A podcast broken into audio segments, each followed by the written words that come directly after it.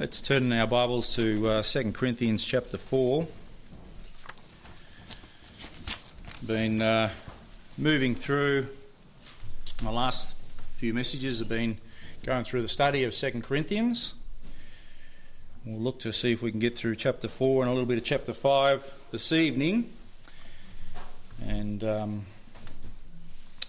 the message tonight is called Courage for the Conflict. And the key theme for this section of Scripture is repeated in verse uh, 1 and in, and in verse 16. It says, We faint not. Literally, Paul said, We do not lose heart. So we faint not, we do not lose heart.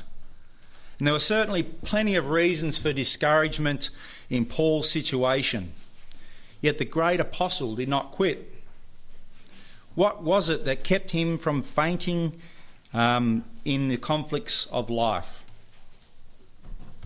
Well, he knew what he possessed in Jesus Christ. That was what was kept him from, from quitting. Instead of complaining about what he did not have, Paul rejoiced in what he did have and what you and I have as well. So let's just open in prayer before we look into the word. Lord God, we thank you for tonight and we thank you for each one who's come out to hear your word tonight and, and listening in online as well, Lord. We thank you for each one of them. We pray that you would just fill me with your Holy Spirit tonight and, and that your words would be uh, come forth, that your Holy Spirit would work in people's hearts and that your word be proclaimed and you would do a, a work tonight. We pray and commit this to you in Jesus' name. Amen. So, what did he have? What did he possess? Well, the first thing he possessed was that, um, and what we possess is we have a great ministry. Looking in verses uh, 1 through to 6, it says, um, Therefore, seeing we have this kind of ministry, so we have a, a glorious ministry, and this is, uh, and that, that term there, seeing we have this kind of ministry, is the literal translation of what Paul wrote so, what kind of ministry? What what is it? The kind described in the is in the previous chapter, in chapter three. It is a glorious ministry that brings men life. It brings salvation, and it brings righteousness. A ministry that is, that is able to transform people's lives. This ministry is a, is a gift, and we, we receive that gift from God. It is given to us because of God's mercy, not because of anything that, that we have done. 1 Timothy chapter 1 verses 12 to 17 says, And I thank Christ Jesus our Lord, who hath enabled me, for that he hath counted me faithful, putting me into the ministry, who was before a blasphemer and a persecutor and injurious, but I obtained mercy because I did it ignorantly in unbelief. And the grace of our Lord was exceeding abundant with faith and love which is in Christ Jesus.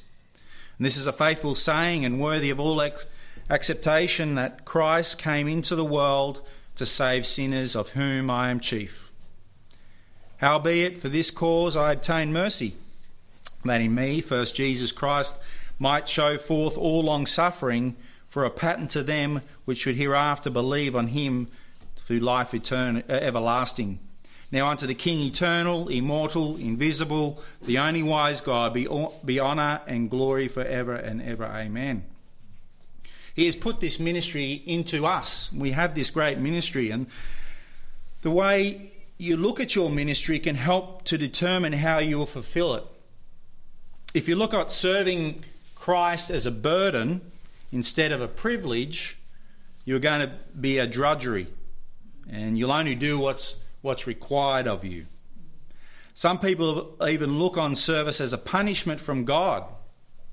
When Paul considered the fact that um, he was a minister for Jesus Christ, he was overwhelmed by the grace and mercy of God. His positive attitude towards his ministry had some practical consequences in his life.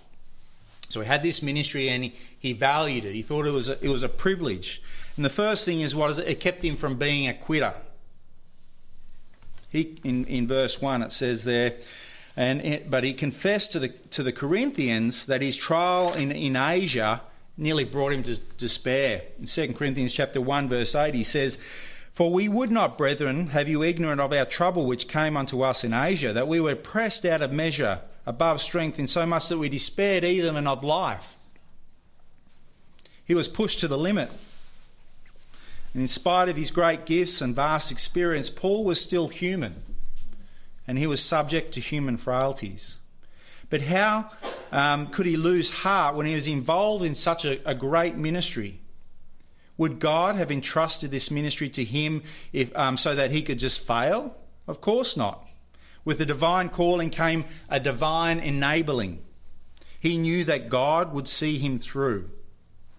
A discouraged preacher wrote to uh, a great Scottish preacher called Alexander Whyte and to ask him counsel. He says, Should I leave the ministry? Um, he, he asks that question. And, the answer, and Whyte wrote back to him and said, Never think of giving up preaching. The angels around the throne envy your great work. And that was the kind of reply Paul would have written, um, the kind of reply that, that we also need to ponder whenever we feel that our work is in vain. So, the second thing by valuing that ministry uh, enabled Paul, it enabled him to, to keep him from being a deceiver. And we read there in verses 2 to 4, verse 2 there, but he have renounced the hidden things of dishonesty, not walking in craftiness, nor handling the word of God deceitfully, but by manifestation of the truth, commending ourselves to every man's conscience in the sight of God. Paul was certainly alluding to the Judaizers uh, when he was writing these words. And many false teachers claim today um, the base of their doctrine uh, claim to base their doctrine on the Word of God, but false teachers handle the Word of God in deceitful ways. You can, you can pretty much prove anything that you want to prove from the Word of God. If, if you want to twist the Scriptures out of context and you you want to reject the witness of your own, own conscience. And we see that happening today. The Bible is a book of literature and it must be interpreted according to the fundamental rules um, of interpretation. If people treated other books the way they treated the Bible, they would never learn anything. I've been doing some study over the last year or so, and um, and I've got to study textbooks, and sometimes they're hard. I did a thing on probability just recently, and it was difficult. And if I just read it and I thought I understood it, and then I applied it to a problem, I would get the wrong answer. So you have to study it hard. It's like, oh, I didn't get that right. I don't quite understand it. I had to read it like 10, 20 times to try and get it in my head and understand it properly. But people don't do that. They can twist it and make it fit whatever they want to and then apply it to however they want to. But Paul had nothing to hide, either in his personal life or in his preaching of the word. Everything was open and honest. There was no deception, there was no distortion of, his, of the word. The Judaizers were guilty of twisting the scriptures to fit their own preconceived interpretations and ignorant people were willing to follow them. If Paul was such a faithful teacher of the word, then why did not more people come to believe his message? Uh, why were the false teachers so successful in, in winning converts? Because the mind of a lost sinner is blinded by Satan. And fallen men find it easier to believe lies than it is to believe the truth in uh, verses 3 to 4 there it says, But if our gospel be hid, it is hid to them that are lost, in whom the God of this world hath blinded their minds of them which believe not, lest the light of the glorious gospel, who is in the image of God, should shine in unto them. Paul had already explained that the minds of the Jews were, were veiled because of the blindness of their, of their hearts.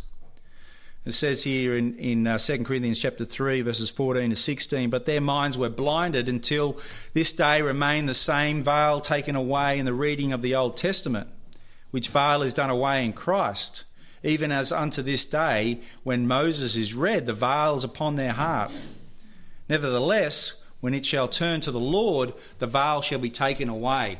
And he's talking about the Jews there and the, and the veil that is still on them today. They can't understand the truth of, of Christ being their Messiah. But he's also the minds of the Gentiles, the, the rest of the people in this world. They're lost, they're perishing. They cannot understand the message of the gospel. Satan does not want that glorious light of salvation to shine into their hearts. As the God of this age and the prince of this world, Satan keeps lost sinners in the dark. The sad thing is that Satan uses religious leaders like the Judaizers to deceive people. And many of people who today belong to cults that were originally members of Christian churches. They can be deceived and, and brought off into weird and wonderful things. So I kept him from being a deceiver, but the ministry and having that value that kept him from also being a self promoter in verses 5 and 6. The awesome fact that Paul had received this ministry from Christ kept him from being a quitter, it kept him from being a deceiver, but also kept him from being this self promoter. And it says there in verse 5 we preach not ourselves. The Judaizers enjoyed preaching about themselves and glorifying themselves uh, and their achievements. In the previous chapter, in verse in chapter 3, in verse 14 and 16, but oh, sorry, but We've already read that one. But they had not servants um, who they were sorry they were not servants who tried to help people. These Judaizers were not there to try and serve the people and trying to help the people. Um, they were there as dictators and they exploited people. Paul was certainly a man who practiced genuine humility and he didn't trust in himself. Verses uh, chapter 1 and verse 9 of 2 Corinthians, it says there, But we had the sentence of death on ourselves, that we should not trust in ourselves, but in God which raises the dead. We're, we're flawed people, we're sinners, and we, we're going to do wrong things, but we can't trust in ourselves and our own strength. We can only trust in, in God. God's the only one that can, can do these things. So he didn't, he didn't trust in himself or he didn't commend himself. He didn't preach himself. He sought only to lead people to Jesus Christ and to build them up in the faith. It would have been easy for Paul to be able to build his own fan club uh, from himself and take advantage of the weak people who thrive on the association with great men. And the Judaizers operated that way. But Paul rejected that kind of ministry. So, what happens when you share Jesus Christ with lost sinners? Well, the light starts to shine in. We talked, we've spoken about how people have got these tracks, and that's what we need to be praying. The Holy Spirit would open and show the light through through reading of God's word. Um, and the light begins to shine. And Paul compared the conversion to uh, uh, compared conversion to creation, uh, which is described in Genesis chapter 1, verses 1 to 3. In the beginning, God created the heaven and the earth, and the earth was without form and, and void, and darkness was upon the face of the deep. And the Spirit of God moved upon the face of the waters, and God said, Let there be light, and there was light. Like, like the earth, and in verse 2 there, the lost sinner is formless and empty.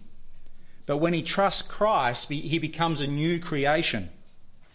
2 Corinthians 5:17 says therefore if any man be in Christ he is a new creature.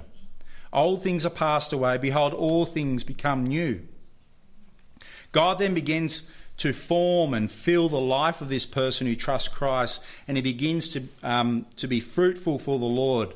God um, God's let there be light makes everything new. And that's the ministry we have. When we accept Christ we all have a ministry then for him and that was our, our first point. What we have to be able to keep us going is that glorious ministry. The second point is that we have a valuable treasure, verses 7 through to 12. So, from the glory of the new creation, Paul moved into the humility of the clay vessel. We used to have some clay vessels around, and I think Adolf used to get on the wheel and, and make. Oh, that was actually Mr. Brunken, yeah, who used to get on the, into that and, and make uh, earthen vessels. And the believer is a simple jar of clay, an earthen, an earthen vessel, and, and really is, is nothing. But what makes them something is the treasure that is found within it, within that vessel. That's the, what gives the vessel the value. The image of the vessel is a reoccurring one in Scripture, and it is from that that we can learn many lessons. To begin with, God has made us the way we are so that we can do the work that He wants us to do. So He's made us the way we are so we can do the work that He wants us to do. God said of Paul, He is a chosen vessel unto me to bear my name before the Gentiles. God, Paul had been made to be able to go and serve the Gentiles in that way. No Christian should ever complain to God because of a lack of gifts or abilities or because his limitations or handicaps. God's entrusted everyone, he's made everyone the way that you are to be able to serve him in a particular way. Psalm 139, 13 to 16 says, For thou hast possessed my reins, thou hast covered me in my mother's womb. I will praise thee, for I am fearfully and wonderfully made. Marvellous are thy works and that my soul knoweth right well. My substance is not hid from thee. When I was made in secret and curiously wrought in the lower parts of the earth, thine eyes did see my substance. Yet being unperfect, and in thy book all my members were written, which in continuance were fashioned, yet um, they were was none, uh, and yet there was none of them. This passage of scripture in Psalms indicates that our very genetic structure is in the hands of God. Each of us must accept himself um, and be himself. The important thing about being a vessel is, is being clean and empty and, and available for service. I had my mum come over yesterday for a cuppa, and, and I had a, a cup of uh, I had a, a, coffee cup there ready to use, and I grabbed it and looked in it. I'm like, oh, it's got coffee grains in it. I did. It wasn't clean and ready to use. I had to put it aside. I couldn't use it for its purpose. And that's what God expects us uh, from us to be able to be clean, empty, ready, and available for service. Each one of us must seek to become a vessel unto honour. We need to be sanctified. We need to be set apart and meet for the Father's use and be prepared unto every good work. We are vessels so that God might use us and we are earthen vessels so that we might depend on God's power and not our own. We must focus uh, on the treasure and not the vessel. So don't look at our, us. We're this earthen vessel, it's the treasure. It's, it's God that is within us that we need to focus on. And Paul was not afraid of suffering or trials because he knew that God would guard the vessel so long as, God, as Paul was guarding the treasure. 1 Timothy 1:11 says according to the glorious gospel of the blessed God which was committed to my trust. God has given us this glorious gospel for us to be able to go and minister and do things for him. So if God's given that to us, we can trust that God is going to allow that to happen. He's going to allow us to be able to fulfill that. 1 Timothy 6:20 says, "O Timothy, keep that which is committed to thy trust." Avoiding profane and vain babblings and oppositions of science falsely so called. So God permits trials, and God controls trials, and God uses trials for his own glory. God is glorified through weak vessels. The missionary who opened up inland China, Hudson Taylor, used to say, all God's giants have been weak men who did great things for God because they reckoned on Him being with them. And sometimes God permits our vessels to be jarred so that some of the treasure will spill out and, to be, and be able to enrich others. And many years ago, Dad made a, he had an old pot and he cracked it open. And uh, he, uh, he used it as an, as an illustration and he spray painted and put all uh, bright um, glitter and, and, and, bright lights and stuff inside of it. And uh, he used it that it's cracked and, and can be opened up to be able to show the glory of God in, with inside, the treasure that is within, within inside each one of us. And we, we need to be able to think of that. It's, we, we ourselves are, are but nothing but it's, it's God that enables us to be able to enrich others. You see, suffering reveals not only the weakness of man, but it also reveals the glory of God. And Paul presented a series of paradoxes in this paragraph. He talks about earthen vessels, but he, he also talks about the power of God. He talks about the dying of Jesus, but he also talks about the life of Jesus. He talks about death working, but also life working. The natural mind can't understand these spiritual truths and therefore can't understand why Christians triumph over, over suffering. Not only must we focus on the treasure and not on the vessel, but we must also focus on the master and not the servant. If we suffer, it is for Jesus' sake. If we die to self, it is so that the life of Christ might be revealed in us. If we go through trials, it is so that Christ might be glorified. And all this is for the sake of others. As we serve Christ, death works in us, but life works in those with whom we minister. Dr. John Henry Jowett said, Ministry that costs nothing accomplishes nothing. he was right. There was a pastor and his friend, and they went and they heard a young man preach a very eloquent sermon. Uh, but it lacked something. And the pastor said, There was just something missing, he said to his friend. And his friend replied, Yes, and it won't be there until his heart is broken. After he has suffered a while, he will have a message that is worth listening to. The Judaizers did not suffer. Instead of winning lost souls, they stole converts from, from Paul's churches. Instead of sacrificing for the people, they made people sacrifice for them. The false teachers did not have a treasure to share. All they had were some museum pieces from the Old Covenant, faded antiquities that would never enrich a person's life. Many people are ignorant of the price that a, a pastor or a minister, uh, a missionary of God pays to be, a, to be faithful in the Lord and serving, um, and serving God's people.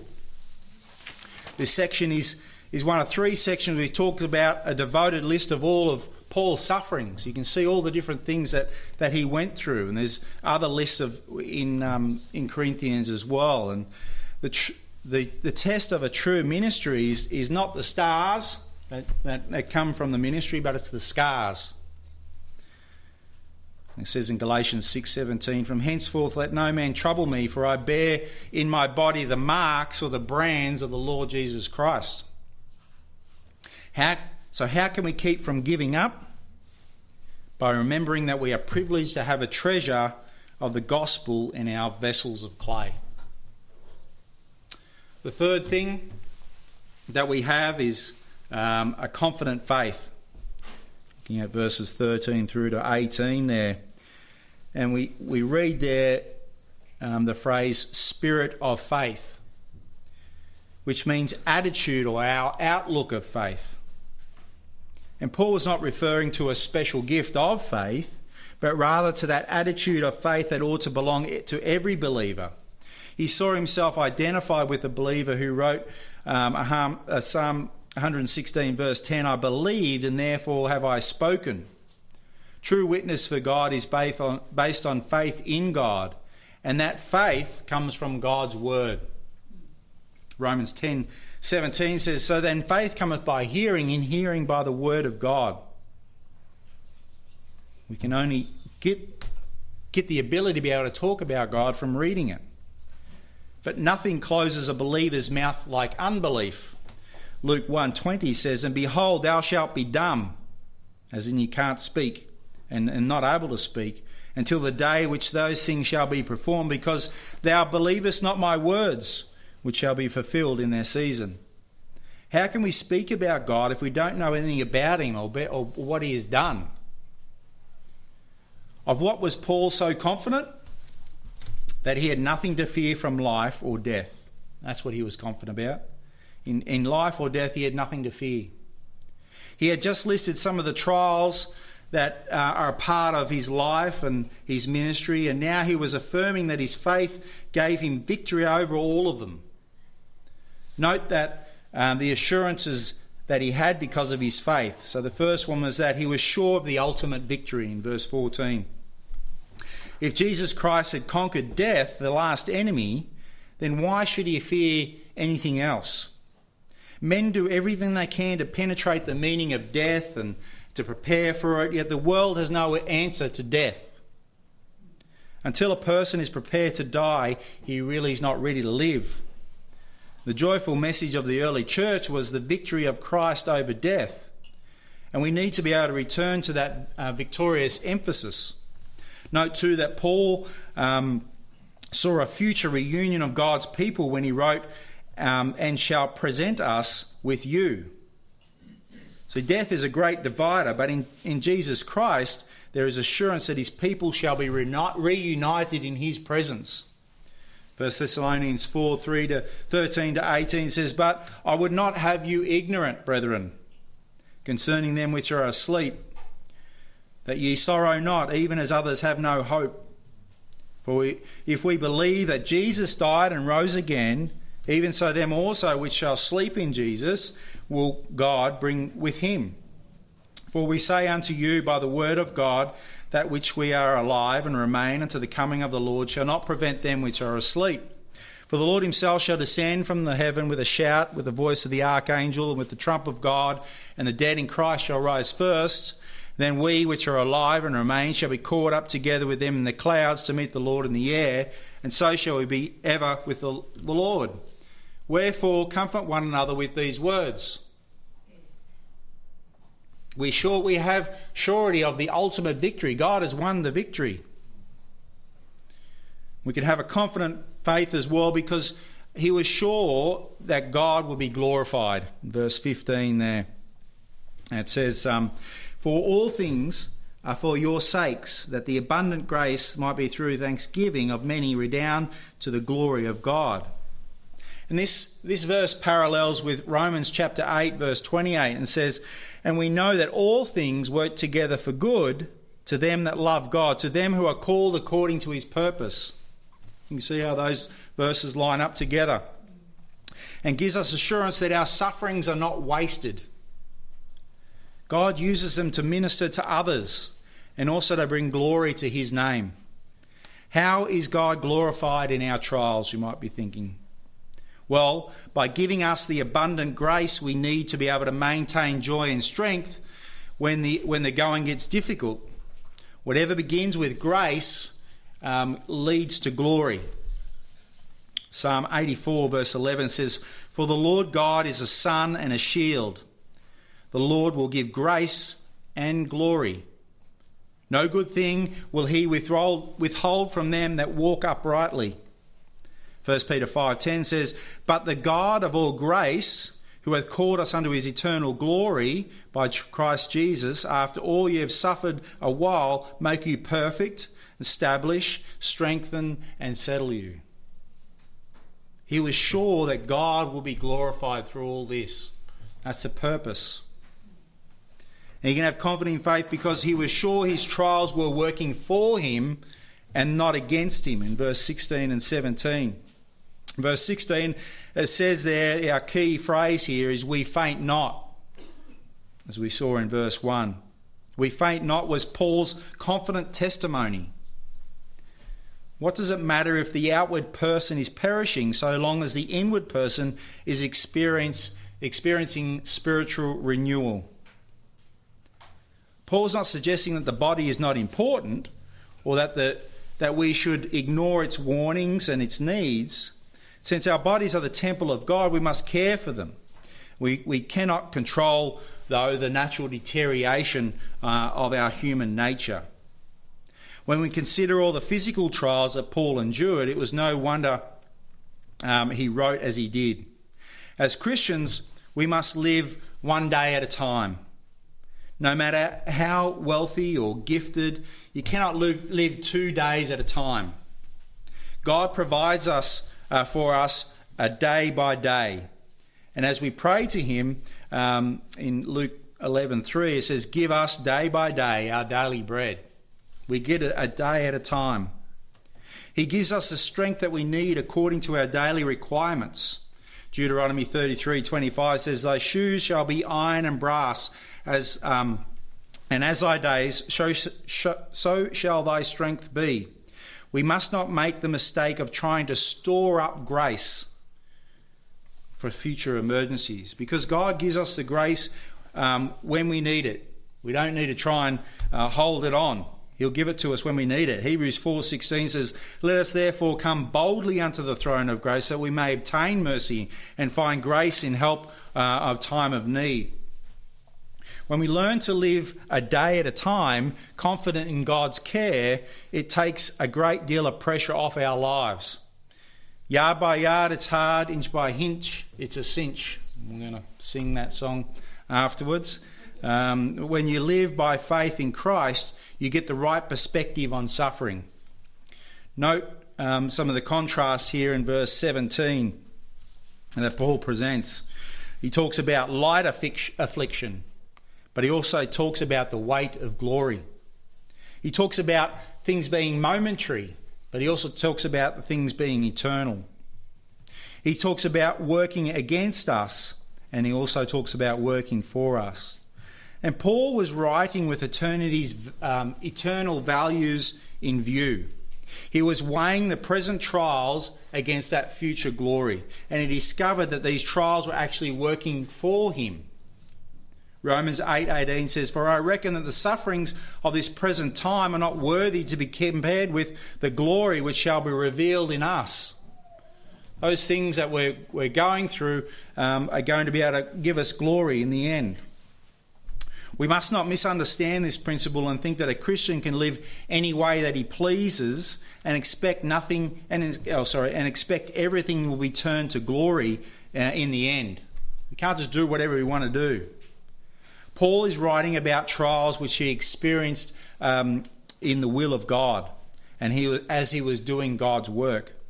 God can and does turn suffering into glory, but he cannot turn sin into glory.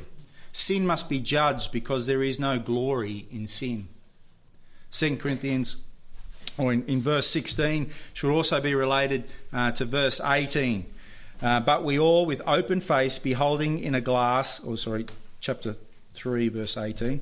In a glass, the glory of God are changed into the same image from glory to glory, even as by the Spirit of the Lord.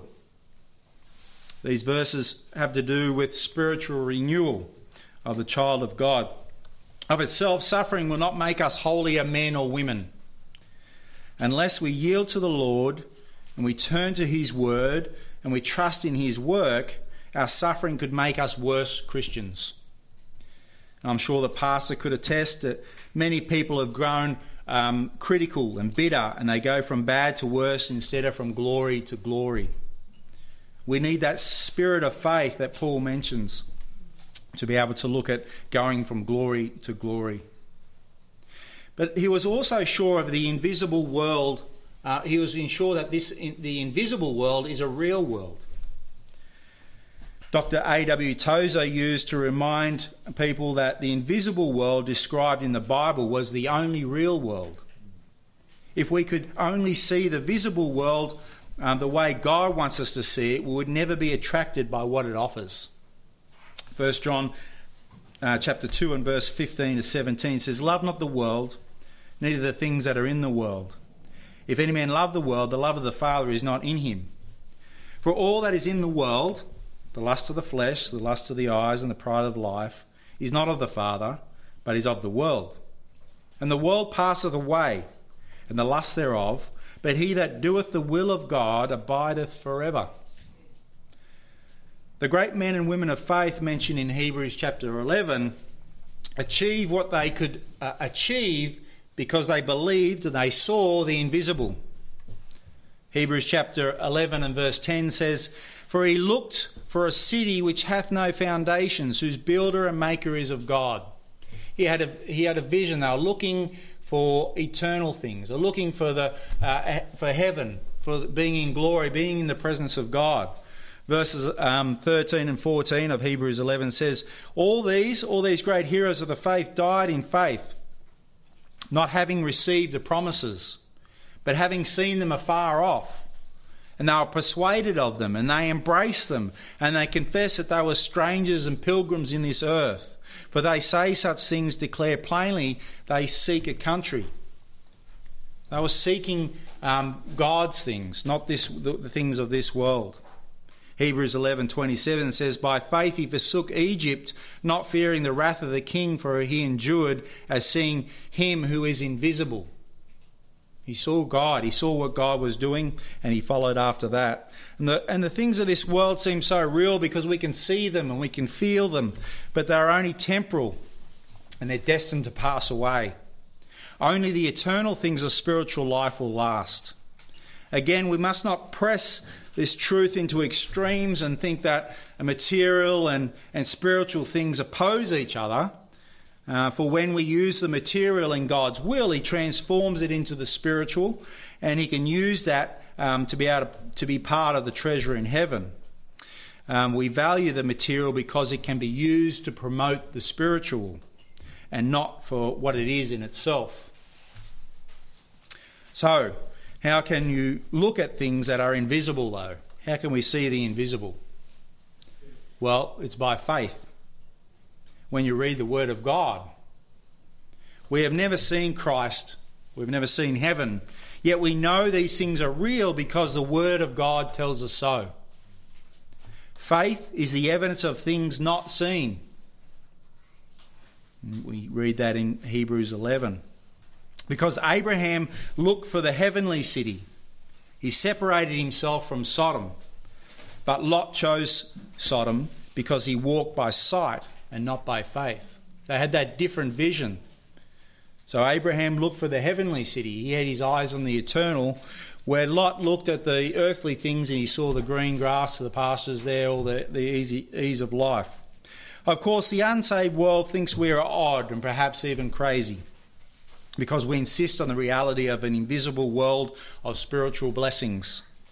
Yet Christians are content to govern their lives by eternal values and not temporal prices. The last point is that we have a, a, a future hope. This is moving into chapter 5, verses 1 through to, through to 8. So we've looked at that we have a ministry and we've also got a treasure. And we've got the, the same spirit of faith. And fourthly, we have a building of God. And what a testimony Paul gave to the reality of the Christian faith. This building of God is not the uh, believer's heavenly home promised in John chapter 14, it is a glorified body. You see, Paul was a tent maker. We read that in, in Acts chapter 18. And, and he used the tent as a picture of our earthly bodies. And a tent is a weak structure and it's a temporary, temporary thing that we put up and we pull down, and, and it doesn't have a lot of beauty. But the glorified body we'll receive in eternity will be beautiful and it will never show, show signs of weakness or decay. Philippians chapter 3, verses 20 and 21 says, For our conversation is in heaven, from whence also we look for the Saviour, our Lord Jesus Christ, whom shall change our vile body, that it may be fashioned like unto his glorious body, according to the works whereby he is able even to subdue all things unto himself. Paul saw the human body as, as just an earthen vessel, as we've already spoken about, and a temporary tent which we're talking about now. He knew that believers would one day receive a wonderful, glorified body suited to the glorious environment of heaven. It's interesting to trace Paul's testimony in this paragraph. It says there in verse 1, we know. So, how do we know? Well, because we trust in the Word of God. No Christian has to consult a fortune teller or a, a Ouija board or a spiritualist or a deck of cards to find out what the future holds or what lies on the other side of death. God has told us all we need to know in the pages of His, of his Word, in the pages of the Bible. Paul, we know, um, sorry, um, Paul, uh, we know, connects with the knowing and he relates this to the resurrection of Jesus Christ. We know that he is alive, therefore, we know that death cannot claim us. Because I live, ye shall live also. If our tent is taken down or is dissolved, we don't have to fear.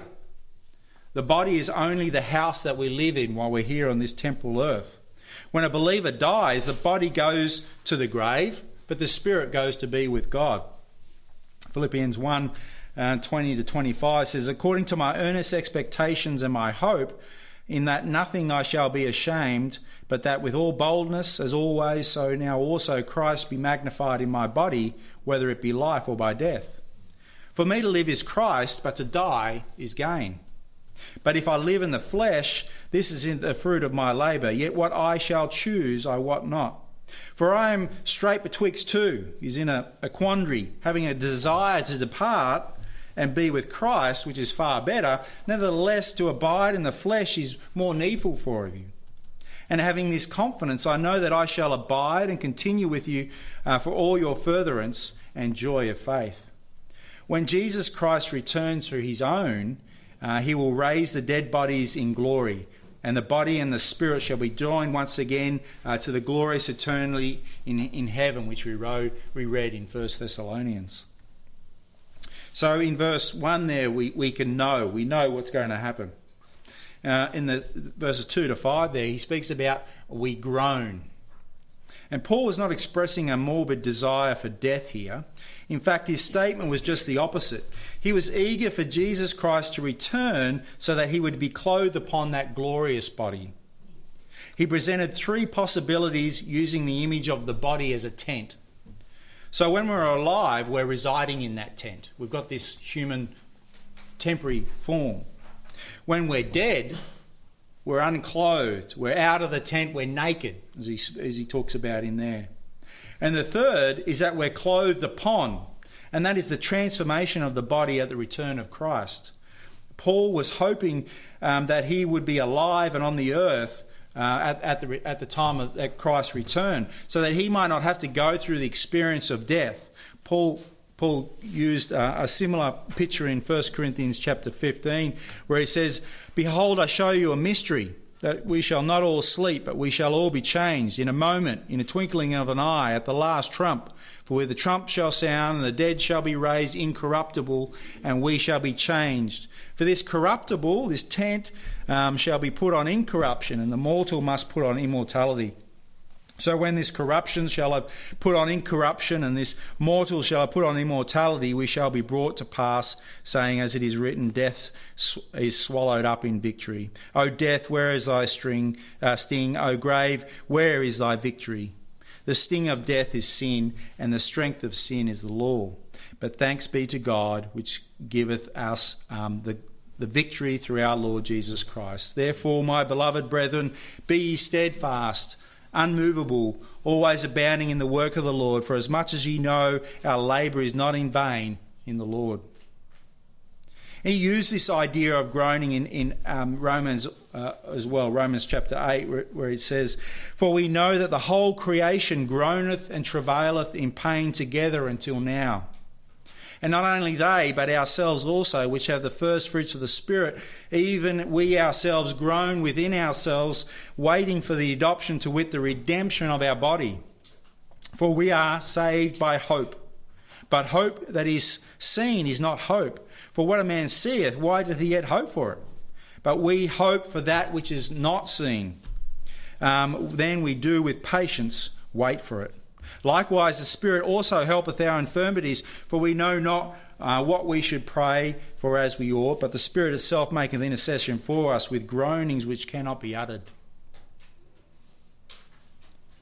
The glorified body is called a building of God, a house not made with hands, and our house uh, which is from heaven. This is a contrast to our mortal bodies, which came from the dust of the earth. And as we have borne the image of the earthly, so also shall we bear the image of the heavenly. And it's important to note that Paul was not groaning because of the human body, but because he longed to see Jesus Christ and receive a glorified body. He was groaning. Um, he was groaning for glory. He was groaning. He was longing to be with Christ, to have a glorified body, and to be in that that uh, glorious heaven in eternity with Him. This explains why death holds no terrors for Christians. Paul called his death a departure. One meaning of the Greek word is to um, take one down, take down one's tent and move on. So that departure, the death, is just to take down our tent and move on to the next place. But how can we be sure that one day our new bodies um, are, are going to be glorified by our Saviour? Well, you can be sure because the Spirit lives within us now. Paul mentioned the sealing of the earnest spirit in 2 Corinthians chapter 1 and verse 22. It says, Who hath also sealed us and given the earnest of the Spirit in our hearts. God, when we accept Christ as Saviour, has given us the Holy Spirit to dwell in us and to seal us that we can never lose our salvation, but also to know that we're going to be in eternity and glory with Him. Ephesians 1 13 and 14 says, In whom ye are also trusted after ye have heard the word of truth, the gospel of your salvation, in whom also after ye have believed, you were sealed with the Holy Spirit of promise, which is our earnest of our inheritance unto the redemption of the purchased possession, unto the praise of his glory. The Holy Spirit dwelling in the believer's body is his down payment that guarantees our future inheritance including a glorified body. In the modern Greek word translated earnest means uh, an engagement ring. The church is engaged to Jesus Christ and is waiting for the bridegroom just to come down and take it to the wedding. Finally, we are always confident. Verses 6 through to 8. The people of God can be found in one or two places, either in heaven or in earth. None of them uh, are in the grave. None of them are in hell or in any intermediate place between earth and heaven. Believers on earth are at home in the body, while believers who have died are absent from the body. Believers on earth are absent from the Lord, while believers in heaven are present with the Lord. Because he had this kind of confidence, Paul was not afraid of suffering. He wasn't afraid of trials or even dangers. This does not suggest that he tempted the Lord by taking unnecessary risks, but it does mean that he was willing to lose his life for the sake of Christ and the ministry of the gospel. He walked by faith and not by sight. He looked at the eternal unseen, not the temporal scene. Heaven was not simply a destination for Paul, it was his motivation. Likewise, the heroes of faith in Hebrews chapter 11, he looked for that heavenly city and was governed his life by eternal values. As we review this section of 2 Corinthians, we can see how Paul had the courage for the conflict.